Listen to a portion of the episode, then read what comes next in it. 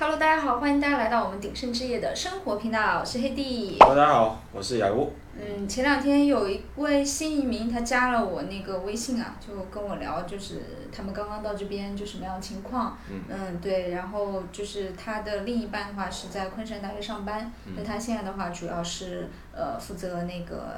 接送小孩儿这个，然后另外一方面再考虑那个读一当地的一个 TAFE，就是职业技术。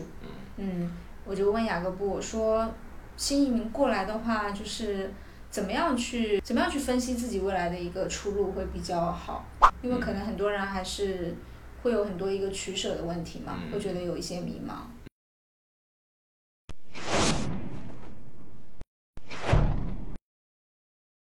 嗯，啊，就刚刚跟大家来聊这个话题啊，跟接接嗨的话，其实我觉得那种家庭结构就已经不错了，嗯因为他可能太太是太太吗？嗯，太太在 UK 工作，然后至少有一份收入保障。对，至少有一份收入保障，相对来说，在这边的情况已经已经好很多了，压力不会是特别大。但是如果有一份有双职工的话，可能就更好一点。但但你要知道，在澳洲其实有很多人都是都是在家，有一个人是在家照顾小孩的。嗯嗯我本来现在都是现在都是男女平等，所以也不存在说一定要老婆带小孩，男的出去工作或怎么样。因为还因为在澳洲，其实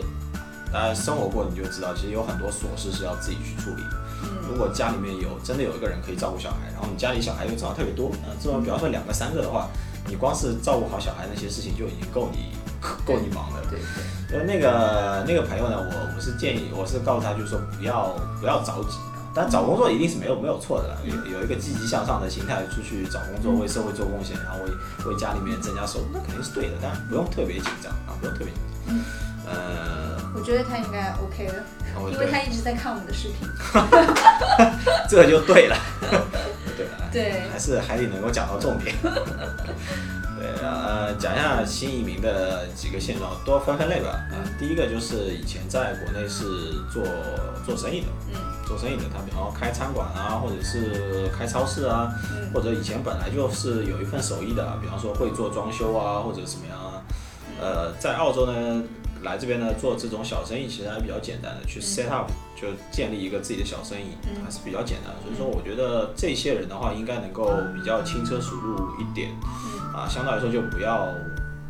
不要被某一些特别坑的东西给坑了啊，基本上就问题不大了。因为我嗯我知道有些做生意的确实有被坑的，嗯那个地方那个不太适合开餐馆，然后他去开了餐馆，然后最后厨师可能也没有控制好，然后就会会出一些问题。那我觉得对于这个人群的话，他刚过来可能就是周边多走一走，考察一下。呃，对，多走走，多考察考察。基本上在这边做小生意的话，营商环境还 OK，还还行。嗯，嗯，然然后后可能可以跟当地的老移民多去社交，对听一下他们的经验，我觉得还挺重要的。对，嗯对，然后还有一类就是本地读过书的，然后本地读过书的，然后拿到了 PR，这部分人其实也还 OK，因为你在大学没有读过嘛，你的学历的话其实是和澳洲是能够对接上的，啊、也就是说澳洲能够认可的，出去找工作的话，相对来说也还行啊，也还行。嗯，比较我觉得比较尴尬的，其实就可能就是来找你的那种网友啊，啊、这个例子其实不少啊，我之前绝有大看多数，对，绝大多数很多来这边，特别是国内工作过的啊，特别是做办公室的啊，以前做白领的，嗯，不就是你吗？好吧？那我的情况不太一样。嗯 呃以前做白领的，对对，就就是我，就是我，就是我本人啊，雅各布本人啊，嗯会来这边的话，一定会碰到一个比较尴尬的情况，就是你的可能你的学历、你的学历和或者是工作经验和澳洲不是能够完全的匹配啊。嗯不是能够认可的。如果你是一个学，比方说之前有网上有个人问我，他说我是国内学医的，啊，我在这边能不能当医生啊？如果当医生的话，我需要做什么事情？那呃我我坦白跟他讲，他的工作量还是蛮大的。你首先要去医学院重新读一遍，因为澳呃中国的医师执照确实在这边是不认的，然后去读书实习，在家考那个医师执照，可能就五六年，对，少说要五六年过去，所以说时间成本和经济成本投入还是蛮大的。嗯呃，对，主要是呃不认可吧。第二就是没有那些所谓的一技之长啊。如果你是做白白领的话，你可能业务上面并不能够完全的和澳洲的业务相匹配。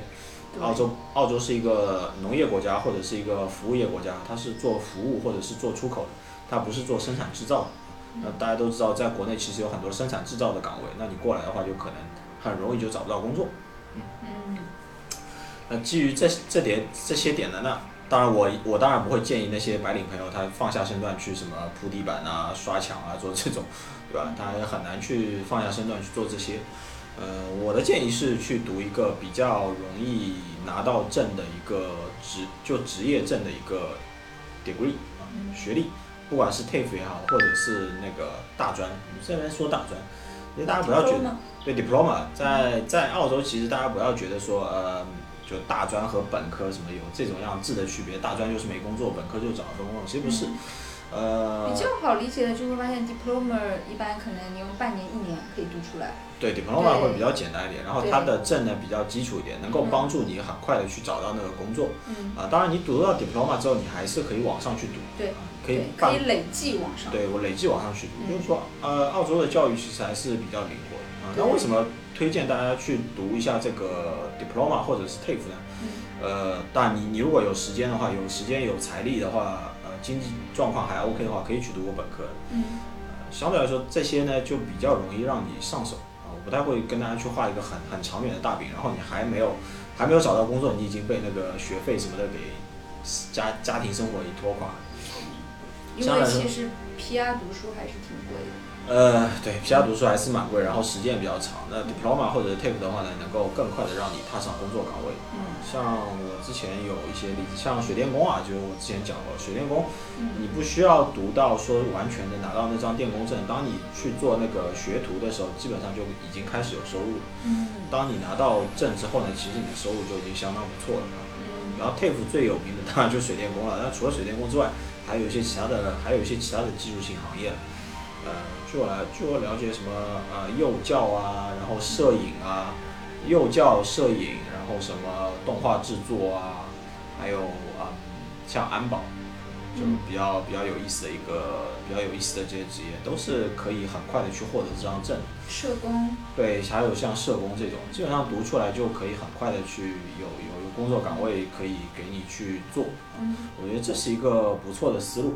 对，嗯，不错的思路。啊、如果你想以后想做办公室或者想往更高的一阶段去走的话，你会觉得说，哎，好像 TAFE 不太适合我。当然，本科也是 OK 可以去读的，啊、本科、硕士这些都没有问题，都可以读，只是相对来说你要有这个耐心。